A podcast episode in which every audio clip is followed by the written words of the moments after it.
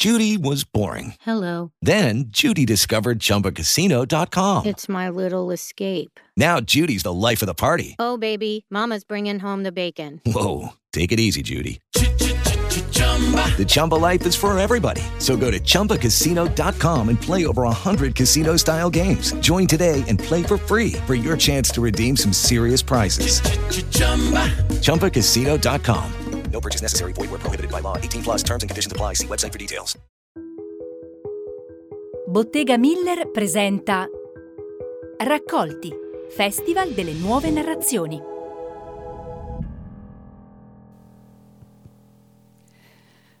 Facevo teatro perché mi piaceva stare con la gente e perché mi facevo tante domande e queste domande mi piaceva condividerle. Quando ero ancora molto giovane, i miei genitori abitavano in questa pianura, circondata da monti, nella cosiddetta regione del riso. Da casa nostra potevi vedere i monti innevati persino d'estate. Ricordo una pace di un tipo che non ho più conosciuto. I miei avevano dei campi di riso, più in là, credo, verso Robbio, mi sembra. Alle volte mi ci portava mia madre. Camminavamo insieme in silenzio tra i campi coperti d'acqua. Questa era la grande gita della mia infanzia. Avrei visto qualcosa.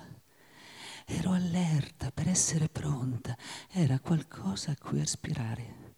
Concentrandomi, l'avrei potuto vedere tra le pietre o, sotto l'acqua e non passarci accanto a occhi chiusi. Tante volte abbiamo rifatto quel percorso. Non vidi mai nulla di quello che mi aspettavo. Vidi molte cose e non ci feci caso. Una volta cadde la neve, una volta soffiò il vento, che poi calò.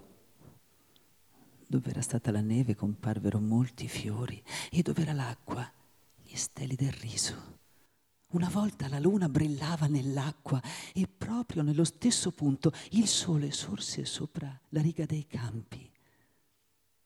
Questo accadde molte volte, anche pioggia, anche giorni dove tutto era nebbia e fumo, fissato per sempre.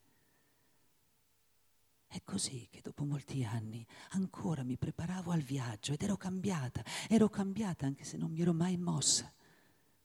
Sono invecchiata viaggiando soltanto dal giorno alla notte, né avanti né intorno. E questo sembra stranamente miracoloso. La pianura è uno sguardo più ampio, ma in fondo è uno sguardo nel nulla. Per finire quello sguardo, per mettergli una fine, ci vogliono le montagne, ma non sempre si vedono per la nebbia. Allora quello sguardo senza confini ti smarrisce, ti senti perso, senza una meta, senza un inizio, senza una fine.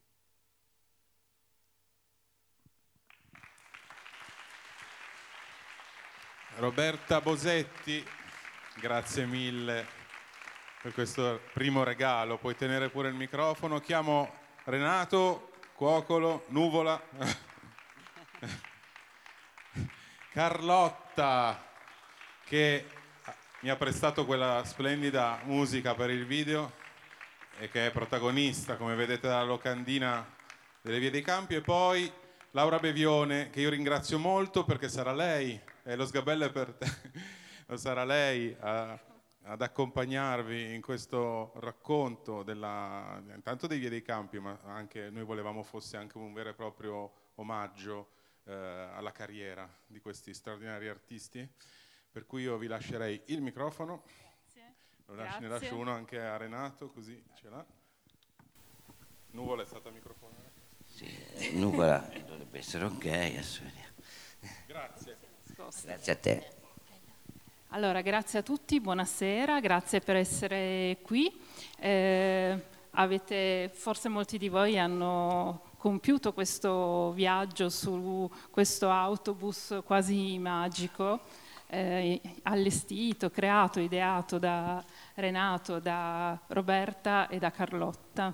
Io vorrei chiedere a Renato, che è regista e autore del testo insieme a Roberta, come avete creato questo viaggio, che è un viaggio che parla molto ai vercellesi, che si riconoscono probabilmente in questo paesaggio e che probabilmente hanno avuto la possibilità di vivere in modo diverso un paesaggio che era familiare, ma che parla molto anche a chi come me non è vercellese e che ha compiuto questo viaggio. Bene, allora la, Le Vie dei Campi nasce intanto da un'idea di Francesco, di Carlotta, che sono venuti con questa idea di Oversesia, quindi chiedendomi se volevo fare o eh, poteva interessarmi un lavoro sul paesaggio vercellese, quindi le risaie. E già il titolo era, un, era una, una, spia, se vuoi, perché Le vie dei campi ri, rimanda sicuramente alle vie dei canti di Bruce Chatwin, lo scrittore inglese, che molti anni prima, forse 40, poi con le date sono sempre un po' in dubbio, di diciamo. Più, forse anche di ah, più. Forse, eh, anche, forse di anche di più. E avevamo conosciuto proprio perché eravamo andati a lavorare con gli aborigeni australiani, perché Le vie dei canti è un libro sugli aborigeni e sul modo di rapportarsi con il paesaggio. Siamo stati lì, questo era nell'88, questo me lo ricordo, perché era un progetto per gli scambi culturali, il progetto pilota per gli scambi culturali fra Italia e Australia. In effetti come scambio culturale è stato molto lungo, perché io poi sono rimasto in Australia 25 anni, quindi in effetti altro che scambio, quasi un rapimento è stato. E, ehm, la, la, il nostro rapporto quindi con gli aborigeni era un po' alla... Eh, ecco, qua c'è una foto quello lì giovane. Il sono... gioco è scoprire chi è Renato, insomma.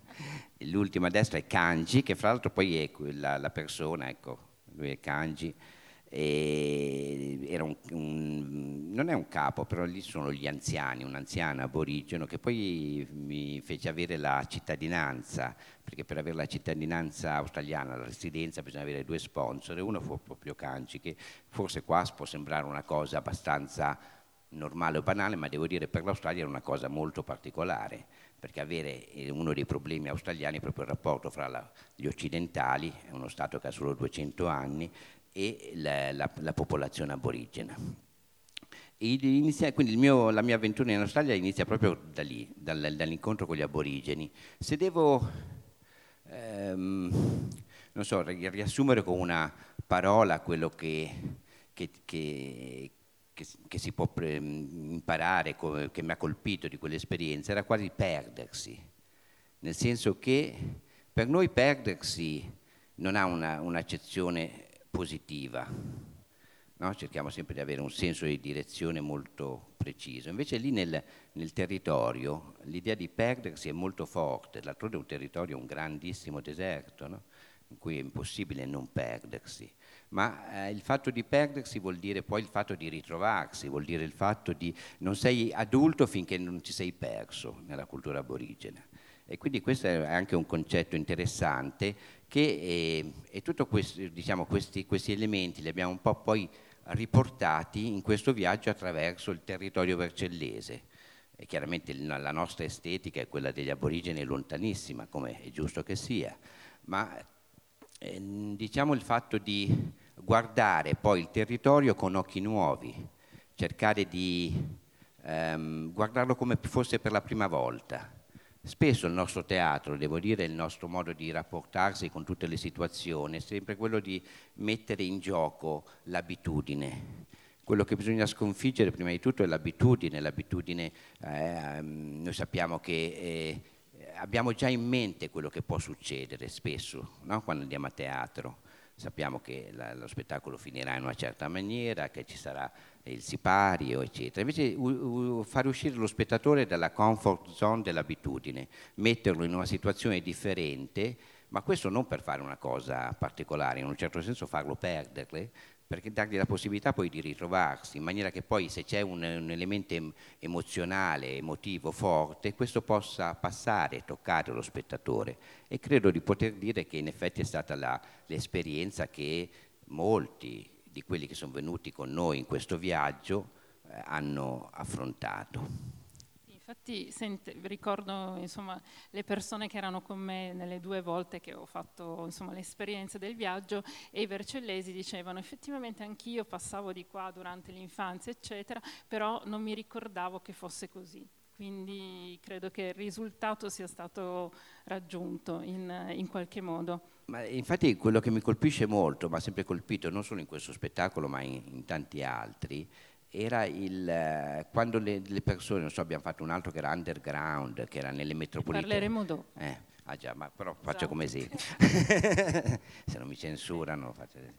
No, eh, tanti cioè, luoghi anche comuni no? che la, le persone prendono normalmente. E mi piace molto quando poi vengono dopo, l'incontro dopo mesi, anche dice ah, adesso io continuo a prendere, a fare quella strada, a vedere quel paesaggio a prendere appunto so, la metropolitana, però la prendo con occhi differenti perché è come se eh, tutto fosse la, noi facciamo tutto in maniera abitudinaria, invece forse il compito del, dell'arte, del teatro è proprio quello di iniziare a guardare le cose come se fosse la prima volta che tu le attraversi e quindi coglierne tutte quelle sfumature che normalmente non, non cogliamo, no? che lasciamo, non, giustamente forse non cogliamo, siamo occupati in altre cose, dobbiamo andare nel X posto a fare un lavoro, eccetera, non abbiamo quel tempo, invece dare quell'attenzione alle cose e vediamo che le, tutte, tutte, le cose diventano differenti, iniziano ad acquistare un significato eh, molto più forte, che ci rimanda a, una, a una nostro, un nostro modo di, di vedere e vivere nel mondo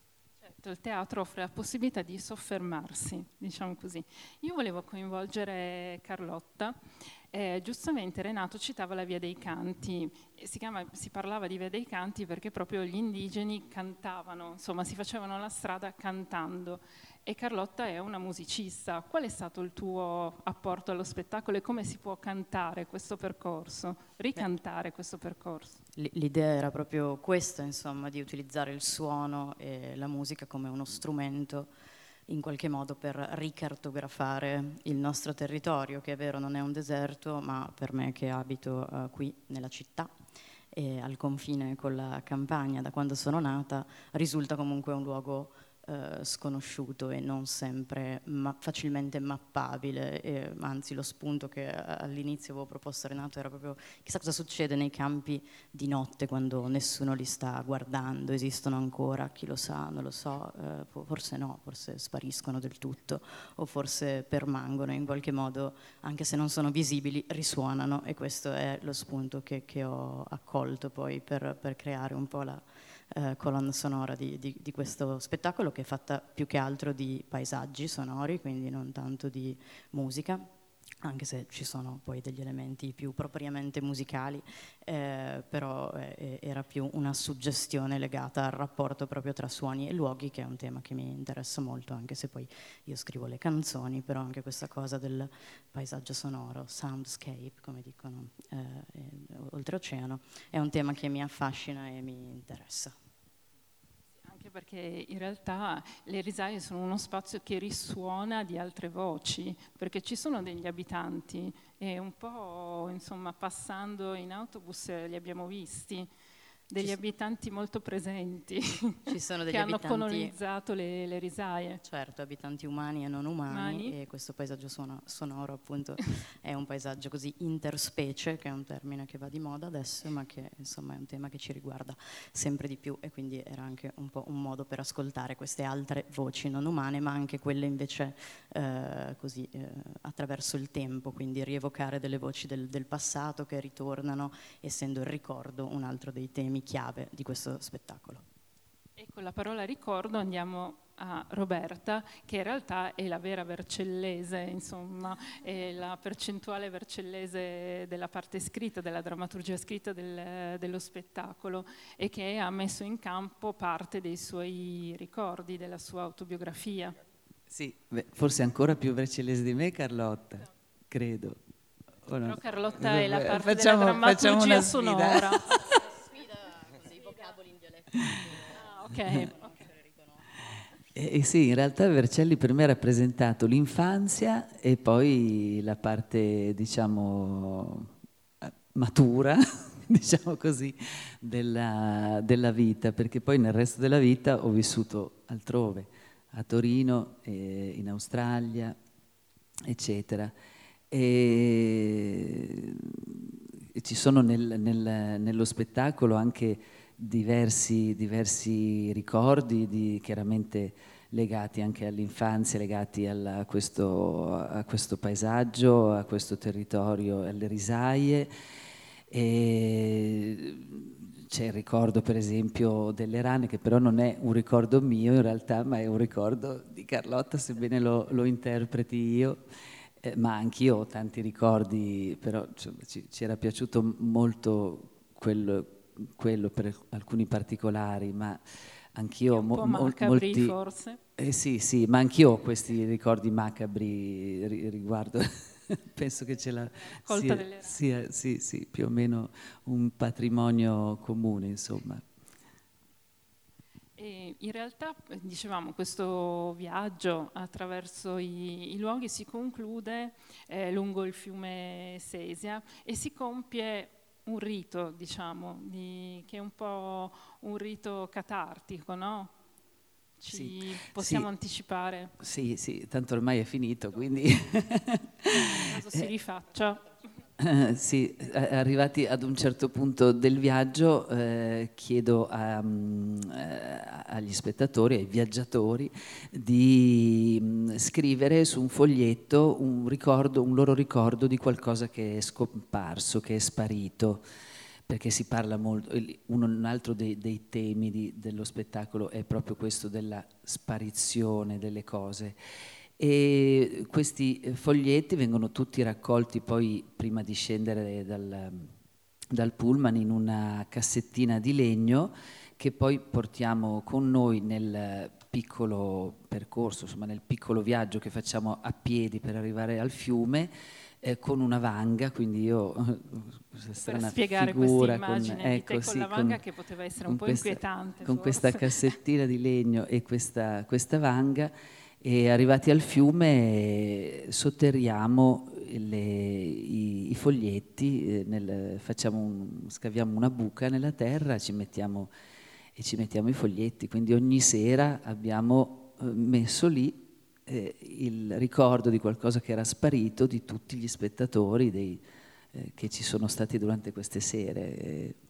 mi piace molto sì, questa cosa. Lo, lo spettacolo era anche una riflessione sul eh, la memoria, quindi il passato, ma anche il futuro, quindi aveva tanti elementi. Prima, per prima cosa era un'esperienza, no? perché secondo me il teatro deve essere un'esperienza per lo spettatore, quindi non solo vedi qualcosa, ma partecipi a qualcosa, quindi è un viaggio reale di cui tu sei il, il co-protagonista con, con gli attori. E poi c'erano vari elementi, no? appunto quello della sparizione, le cose che spariscono, le cose che cambiano, quindi si interrogava sul cambiamento, ma sempre eh, nel nostro modo, no? che è un modo un po' eh, come un po' fa la poesia, perché forse il testo è più poetico in questo caso che di prosa, no? quindi eh, racconta attraverso immagini, attraverso situazioni, attraverso anche il silenzio, eh, attraverso naturalmente molto i suoni in questo caso, i suoni che venivano suoni del passato,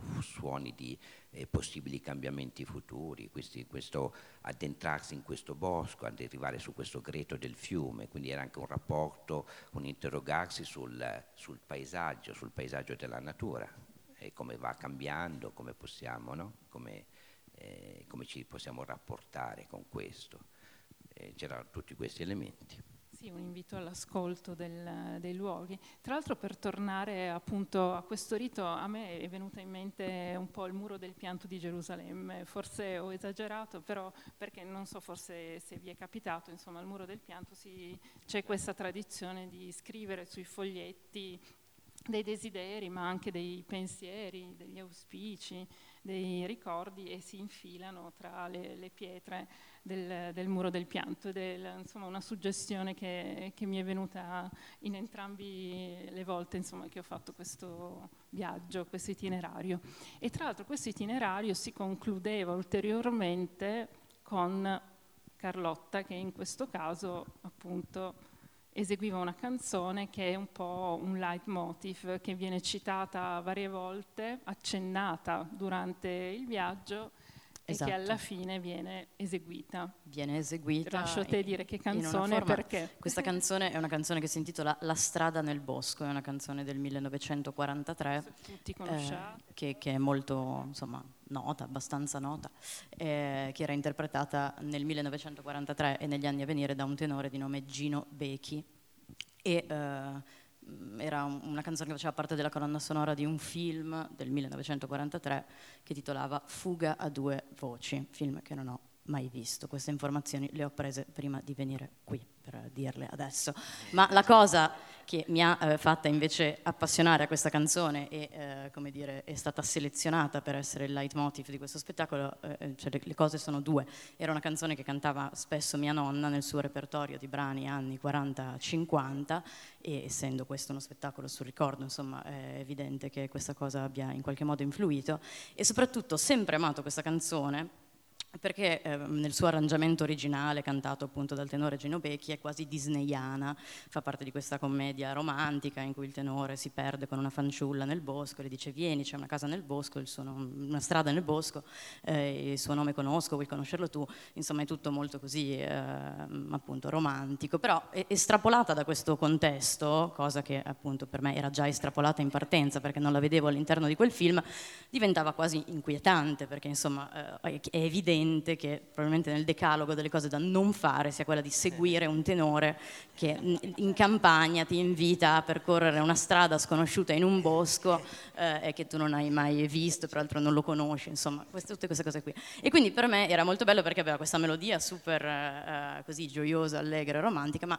anche questo lato un po' creepy che mi appassiona particolarmente. E quando abbiamo appunto parlato di come sviluppare, e Renato mi ha insomma raccontato di come aveva immaginato la drammaturgia di questo spettacolo, il mio pensiero è andato immediatamente al brano La strada nel bosco, che quindi eseguo alla fine di questa di questo percorso e ritorna più volte, cantato anche da Gino Becchi che si smaterializza, ma in una parodia, diciamo, finale, che però è una parodia drammatica, tendenzialmente le parodie sono eh, così, rendono divertenti magari qualcosa di triste, un po' il contrario, il processo, e ho aggiunto anche una strofa che la contestualizza ulteriormente, spero almeno, nell'ambito del, dello spettacolo.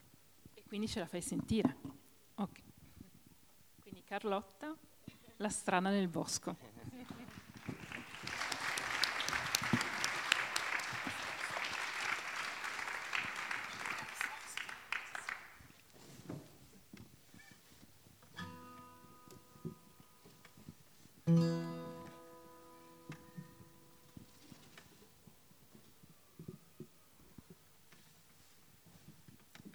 Le prime stelle in cielo brillano già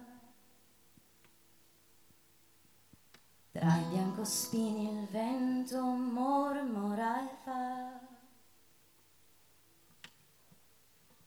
Sembra un incanto il bosco sotto la luna. Favole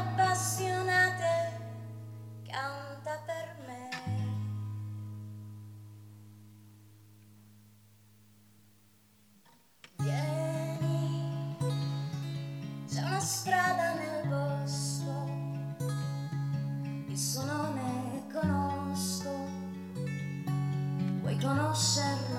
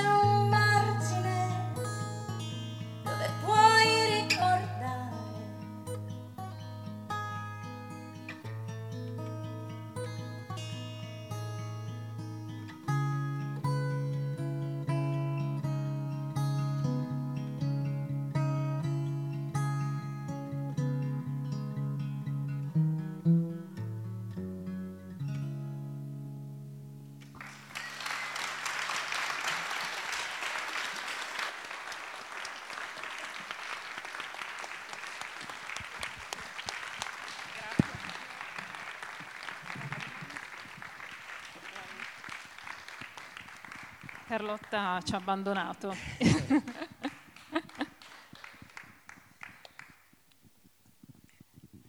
allora, vi, no, vi assicuro che è emozionante qui, Sì. ma vi assicuro che insomma, con la luce del crepuscolo, Eh, si vede un po' dalla fotografia, fiume, no? Eh, esatto, sì. è un'emozione No, infatti ho avuto una botta di nostalgia unica. pazzesca. Eravamo tutti molto concentrati ed emozionati, insomma, ma insomma, chi, non so se qualcuno ha vissuto questa esperienza, sicuramente ci capisce. E con Carlotta abbiamo concluso felicemente questa prima parte dedicata proprio a Vie dei Campi. E adesso volevamo un po' raccontarvi eh, chi sono i Cuocolo Bosetti, anche se li conoscete, insomma sono vos- diventati ormai vostri concittadini, però la, la storia del loro teatro è ormai pluridecennale e presenta appunto alcuni aspetti assolutamente peculiari che li rendono insomma, unici anche nel, nel panorama italiano, malgrado i molti tentativi di imitazione, possiamo dire. E Renato prima appunto aveva accennato qualcosa, io l'ho subito bloccato, eh, parlando di quanto sia importante per loro lo spaesamento, il eh, rendere eh, ciò che è abituale non più abituale, ciò che è domestico non domestico e via di seguito.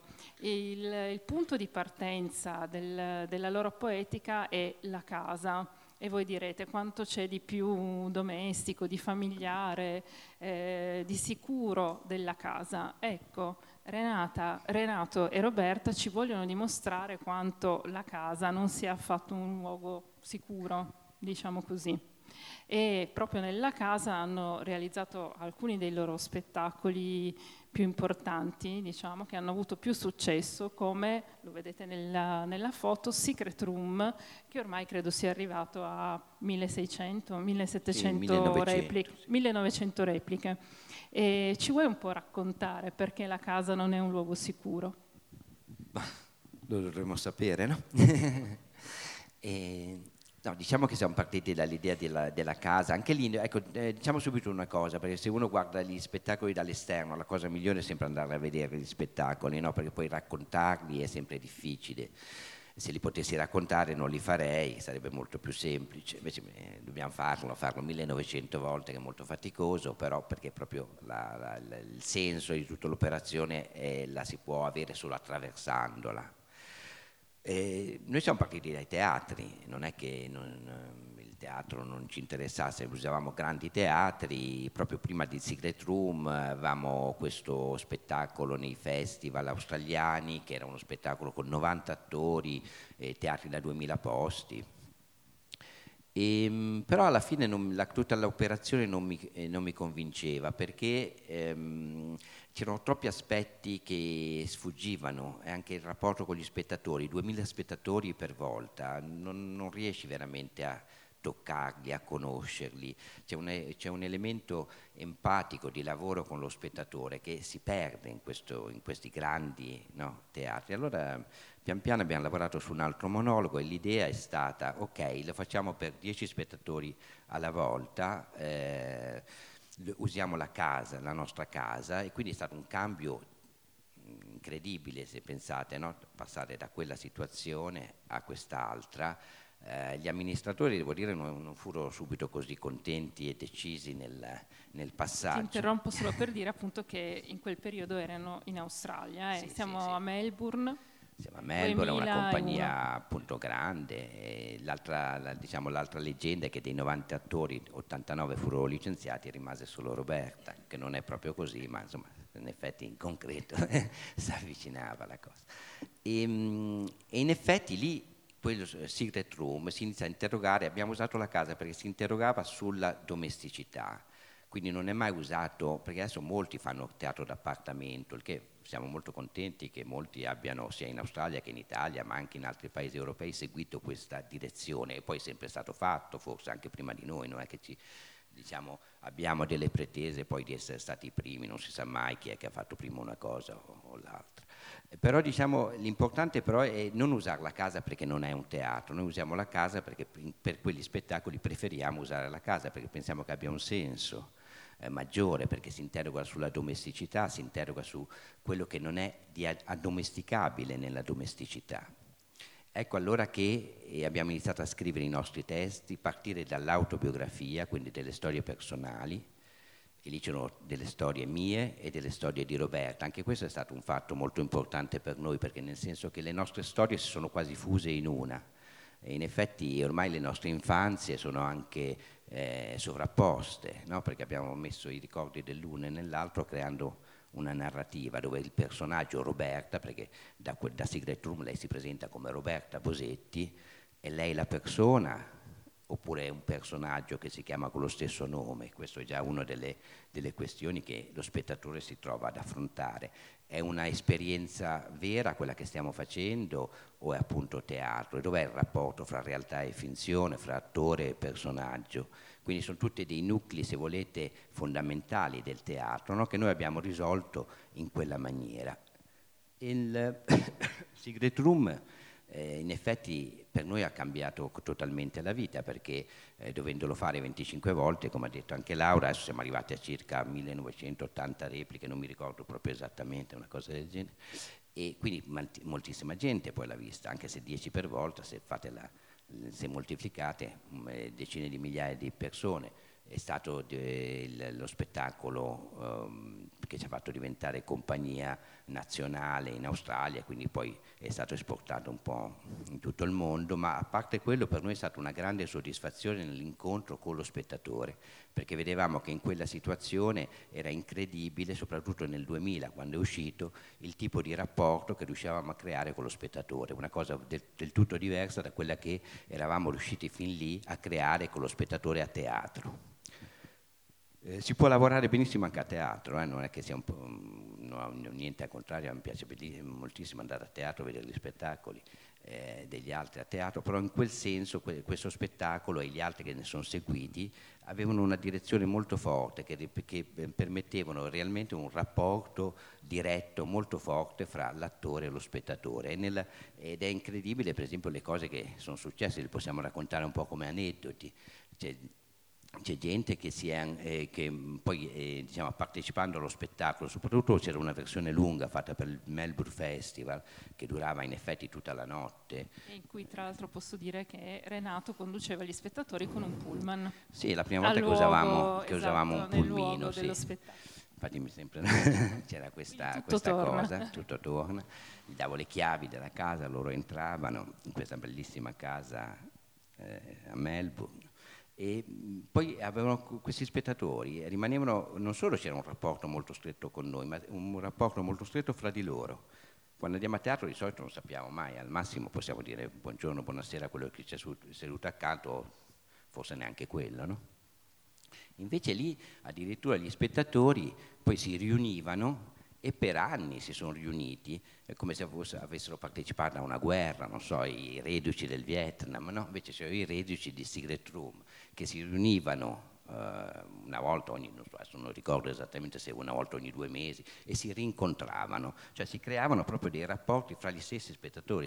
E in effetti il teatro, se ha un senso, per me è anche un senso di comunità, per quello, quello che stiamo facendo con anche il teatro di Dioniso e il festival, ogni luogo è un teatro, è quello di cercare di sviluppare questo, questa idea di comunità, per cui ecco che usiamo le case, usiamo degli spazi eh, differenti, perché una delle ragioni del teatro e delle forze del teatro rispetto a altri eh, mezzi che sono molto più potenti, no? eh, basati su una tecnologia, è proprio quella invece di creare un rapporto. E, ehm, e questo eh, in, in, questo tipo di spettacoli eh, si vede e si, e si vive in maniera molto forte. Tra l'altro stavo vedendo, questa è un'altra casa, dalla casa australiana, questa è la casa vercellese di Roberta Tornacasa, eh, in cui in qualche modo per rendere evidente eh, quanto eh, la casa possa essere anche uno spazio altro, quasi alieno, eh, avevate posto una betulla, quindi un, un, elemento davvero alieno all'interno della casa. Sì, avevamo sfondato il pavimento. Esatto. Sì. Sì, forse la, la cosa, la, una delle cose più pazze che abbiamo fatto nella casa, quella lì, perché in quella stanza abbiamo eh, scritto tutte e quattro le pareti, fitto, fitto, fitto, fitto, completamente, eh, con i ricordi della vita di mia madre, perché era molto sul ritorno a casa e quindi anche sul, sulla lingua madre e la madre, eccetera. Ed era quindi tut, tutte le quattro pareti di questa stanza avevamo scritte tutte con i pastelli eh, colorati e proprio un lavoro che ci ha, ci ha impiegato tre mesi. Ecco.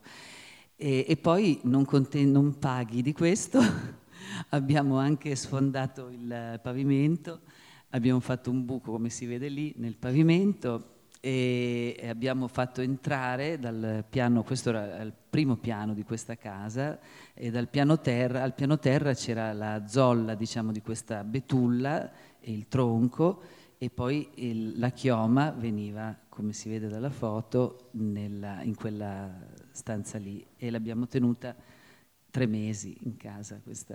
Però devo dire che come spettatrice era una grande emozione perché si sentiva il profumo ancora sì. prima di arrivare nella stanza della, della betulla.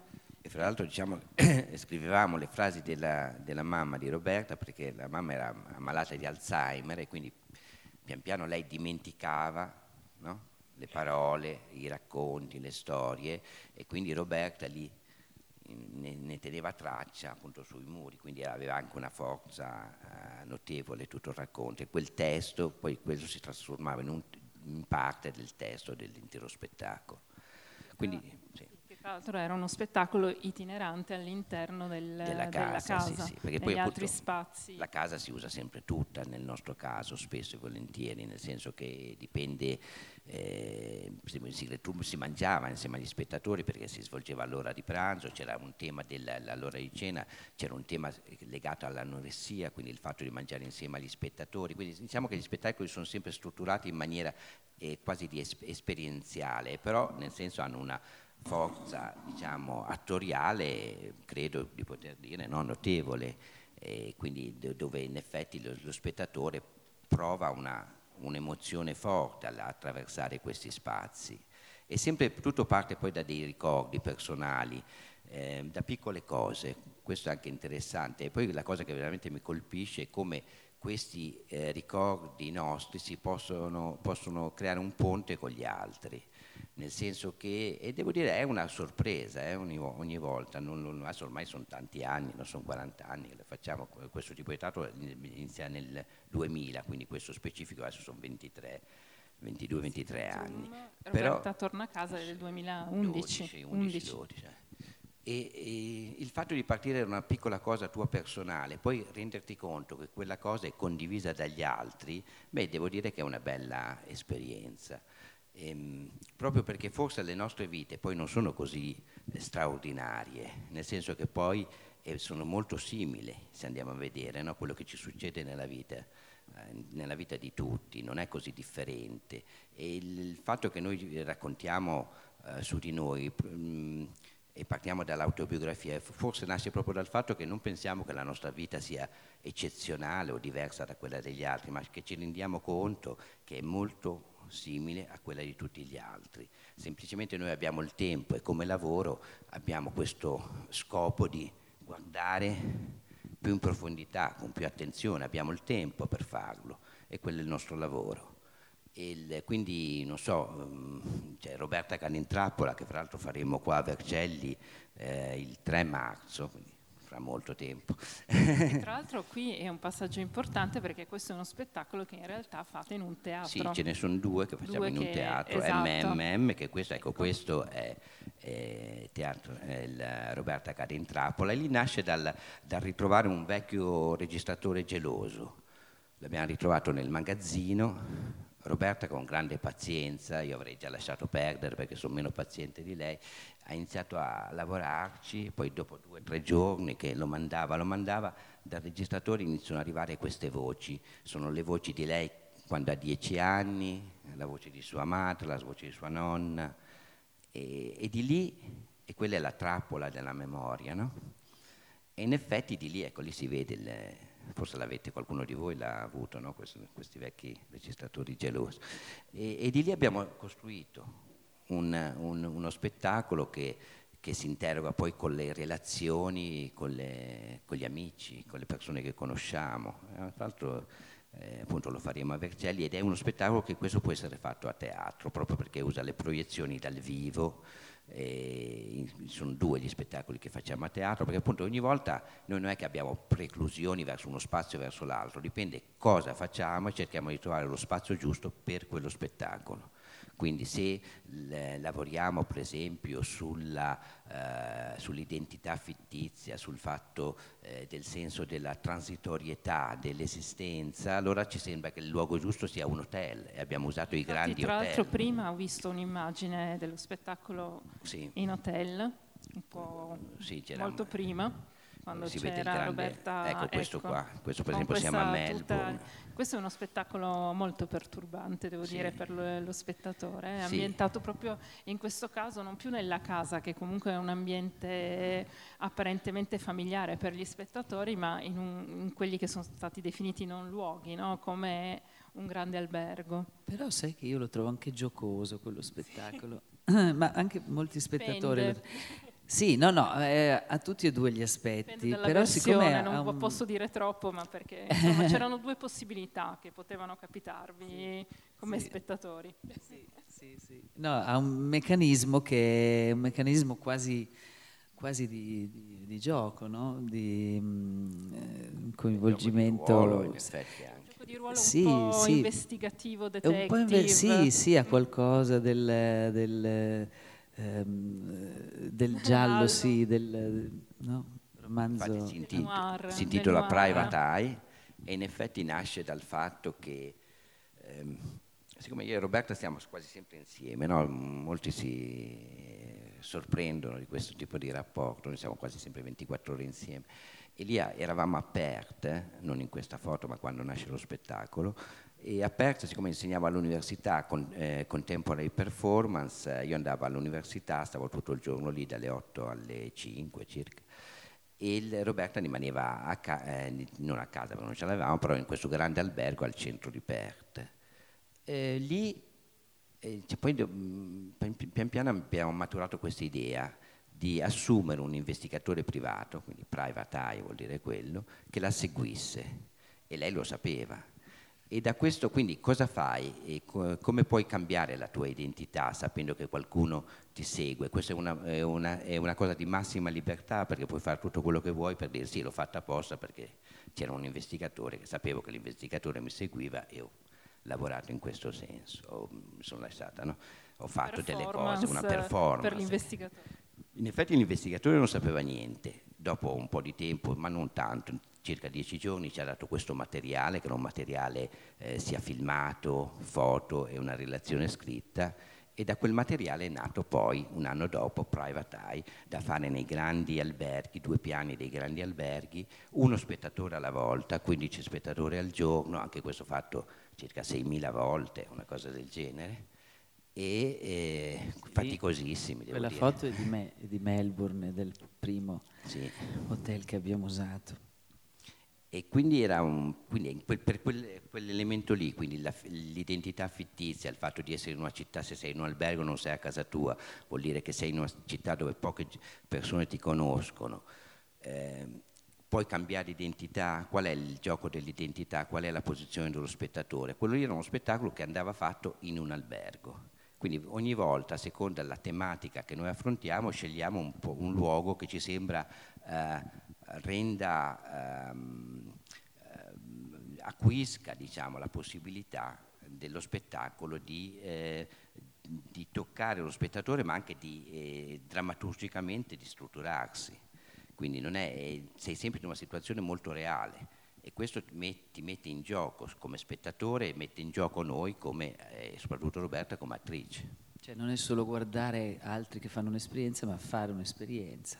Tra l'altro era un'esperienza anche abbastanza forte, coinvolgente, diciamo, non dico niente perché insomma, è uno spettacolo che comunque insomma, si replica ancora anche in alberghi italiani. E tra l'altro in, quel, in quello spettacolo a un certo punto c'era una telefonata.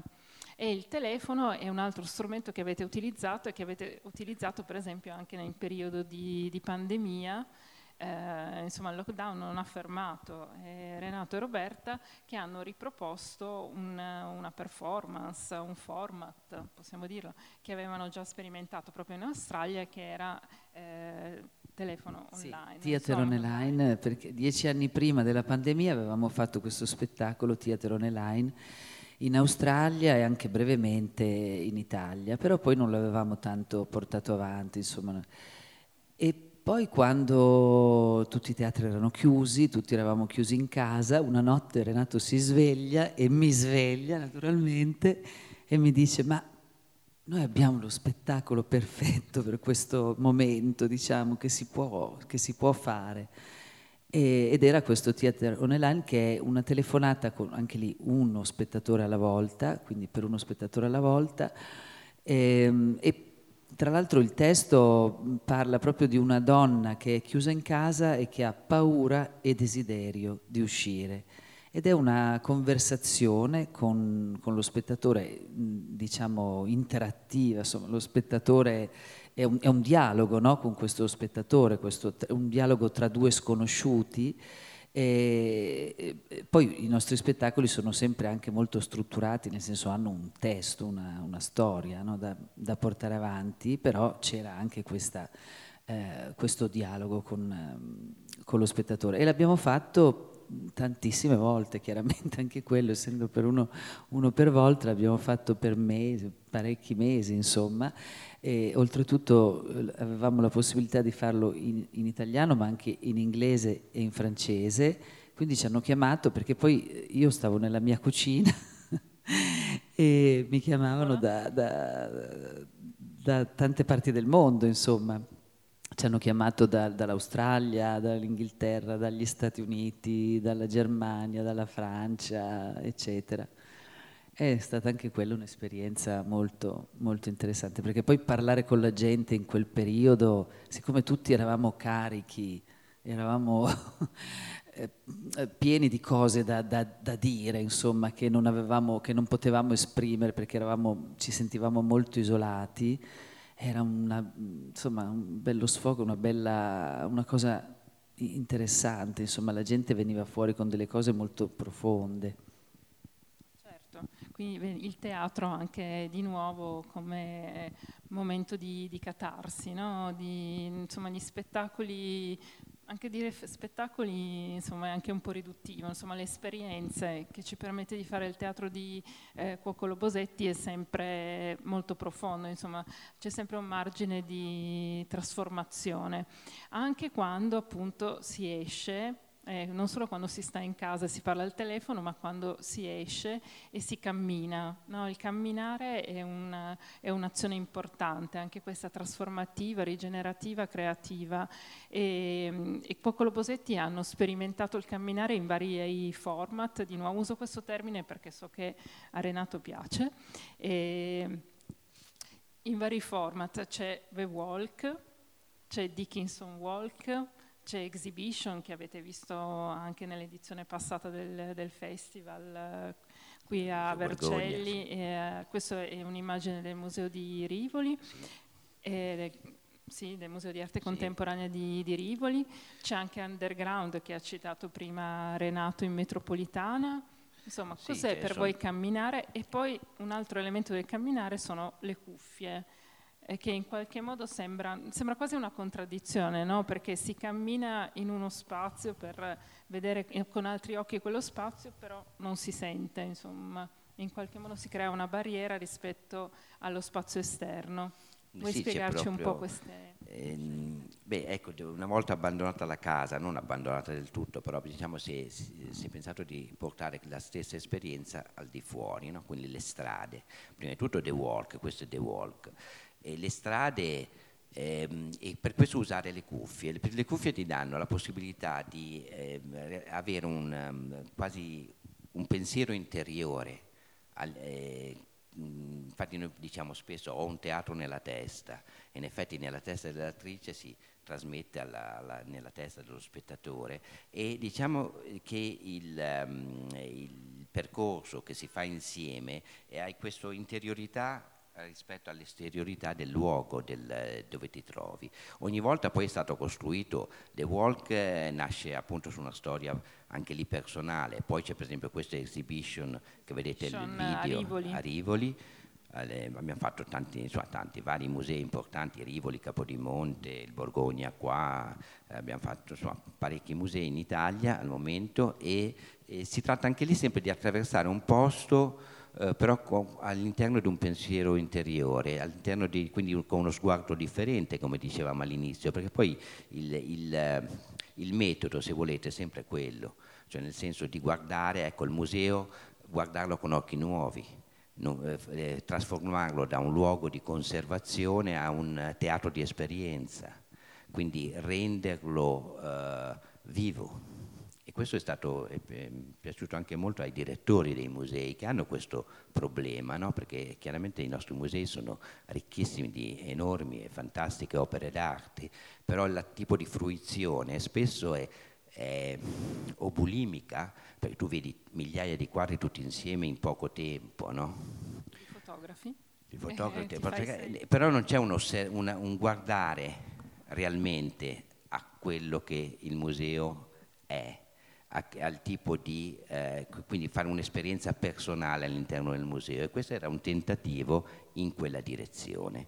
E in effetti devo dire che il rapporto con questi grandi musei è stato molto produttivo, interessante da quel punto di vista lì, non solo dal nostro punto di vista teatrale, ma anche dal punto di vista degli stessi curatori dei musei, no? perché portavano eh, il, il visitatore a attraversare il museo in una maniera differente dove le cose acquistavano un peso personale che normalmente non hanno, no? invece si, si guarda o si trova solo il quadro che abbiamo visto già sul libro, per cui lo riconosciamo. No?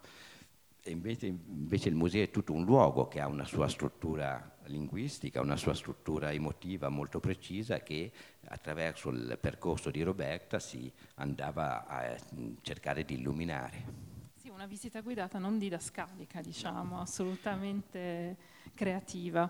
E invece ci vuoi parlare degli altri walk eh, qui nel, negli spazi esterni, a partire proprio da The Walk e Dickinson Walk, che è forse stato il primo. Sì, beh, The Walk è il primo, poi il, il, il, lavoro sulla Dickinson, che l'abbiamo fatta anche qua a Vercelli, quindi le poesie della Dickinson portate per esempio nei parchi, anche questo è stato primo, un primo lavoro con la natura, fra l'altro lo faremo il 27 e il 28 a Milano adesso. E devo dire anche Underground, che è uno spettacolo che mi è molto piaciuto. E lo spettacolo appunto nelle, metropol- nelle grandi metropolitane, abbiamo fatto quasi tutte le metropolitane. manca la metropolitana. Eh, quindi lo possiamo dove? fare ma mh, nelle grandi metropolitane delle città italiane, adesso ci manca Roma che però faremo adesso a novembre, e, e, mh, e lì è la storia di una donna che vive sotto, diciamo, eh, nel, appunto nel sottoterra, nella metropolitana, che prende i treni insieme a lei, poi, poi iniziata a viaggiare da un posto all'altro, che anche lì ha paura di ritornare sopra, però sente le voci del sopra e quindi è una realtà filtrata. E la, la, realtà, la realtà, poi di, del, del di sotto, nel senso che non a caso se pensiamo sottoterra ci sono i morti, cioè noi non pensiamo mai quando scendiamo, per esempio, alla metropolitana di Napoli, andiamo in una profondità nella terra e lì e, lo facciamo in maniera meccanica perché giustamente stiamo andando appunto a un lavoro o, o a fare un, qualcosa di funzionale. Però se invece uno si ferma un attimo, inizia a vedere i, i luoghi che attraversi e i sensi che possono avere, le, le, le, le valenze che hanno quei, quei luoghi, quei gesti, scendere sottoterra, andare così in profondità. E su quello si lavora. Era uno spettacolo, però in, eh, anche quello tante metropolitane differenti, per esempio quella di Napoli, era, che l'abbiamo fatta col Festival di Napoli, era meravigliosa, difficilissima da, diciamo... Eh, Vabbè, perché i tempi sì, dello spettacolo tempi. erano tutti sballati. cioè una... no, esatto, l'avete fatta perché anche a Brescia, per esempio, sì. che invece ha una Milano, sola linea, certo. che è certo, più certo, più concentrata, sì, sì. c'è la difficoltà di adattarsi a insomma, metropolitane molto molto diverse. Sì, sì, perché poi saliamo e scendiamo dai treni, insomma non è che non, è, non siamo fermi in un, in un punto, no? ma eh, si prendono i treni, si cambiano le stazioni, eccetera.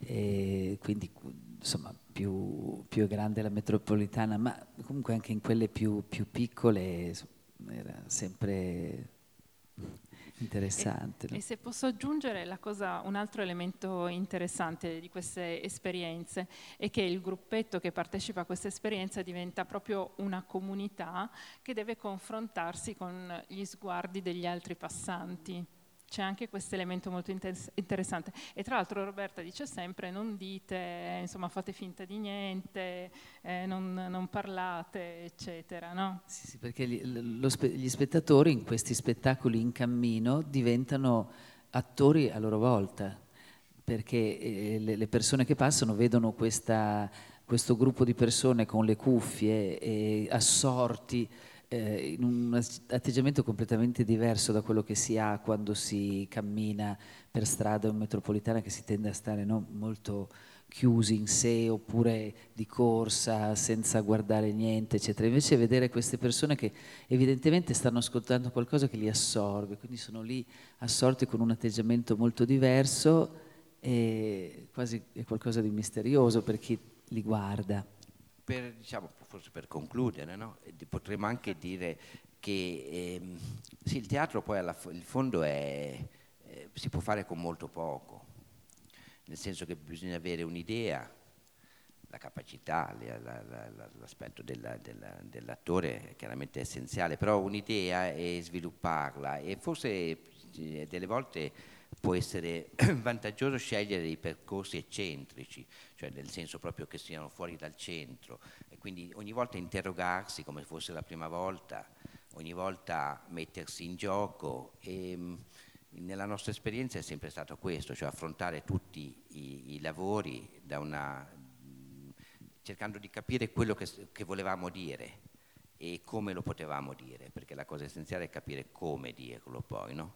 non tanto voler dire qualcosa, ma come lo puoi dire. E quindi mm, Beh, avere, qualcosa da dire, avere qualcosa da dire aiuta. E, e voi ce l'avete. Eh, da quanto ho capito dobbiamo finire. Sì, siamo, eh, quindi ringraziamo, lascio... Grazie a Raccolti. Nuvola Eh, grazie. Grazie mille. Grazie, grazie mille. Grazie Laura perché Grazie, hai veramente intrecciato qualcosa che è anche molto difficile, insomma in poco tempo da, da, raccontare. Abbiamo fatto un bel viaggio insieme a voi e ci accompagnate ai saluti. Devo ringraziare questo pubblico che dovrà anche così accettare questo momento di ringraziamenti che è sempre un po' così tortuoso nei festival. Io vi saluto così faccio salire magari la squadra, grazie ancora. Un applauso davvero. Poi vi recuperiamo noi le cose, non vi preoccupate.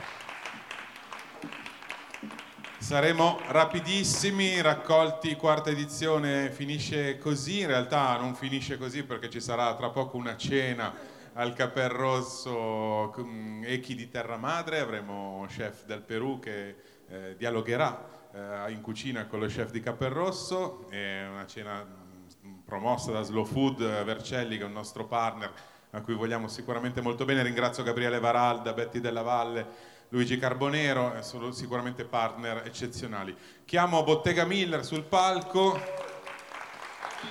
I- i- molto spesso vedete solo noi due o Max, ma la squadra, insomma, noi ci mettiamo la faccia, ci sono persone che lavorano.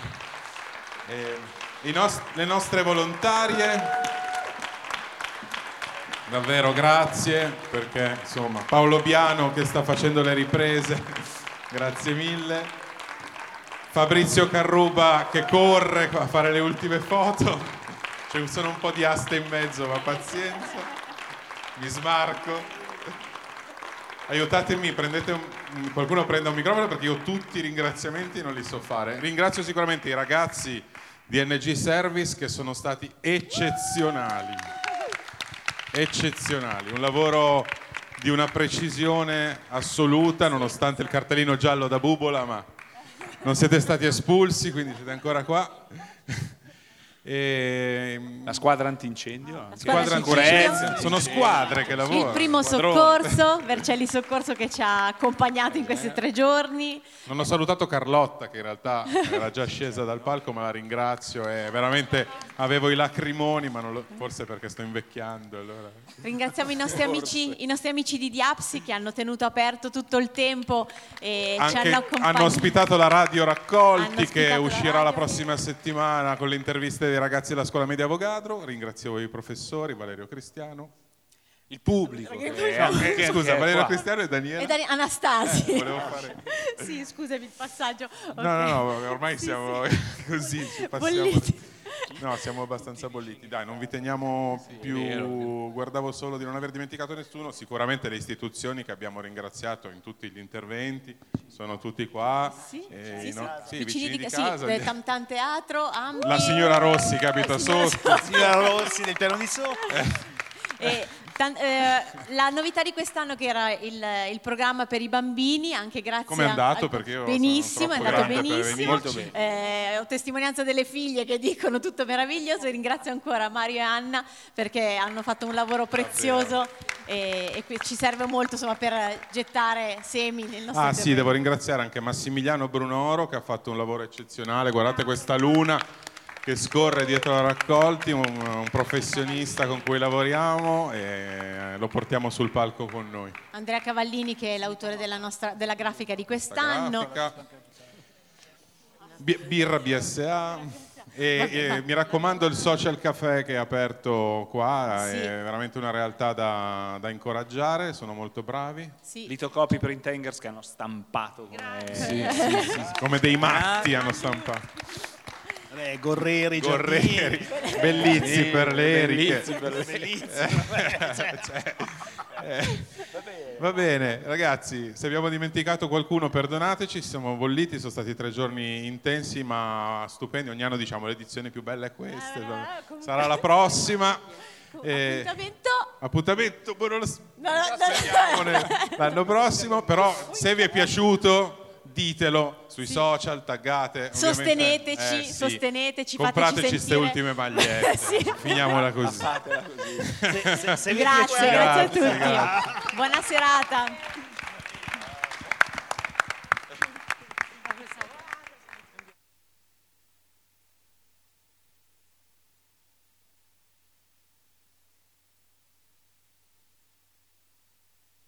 Is Ryan here, and I have a question for you. What do you do when you win?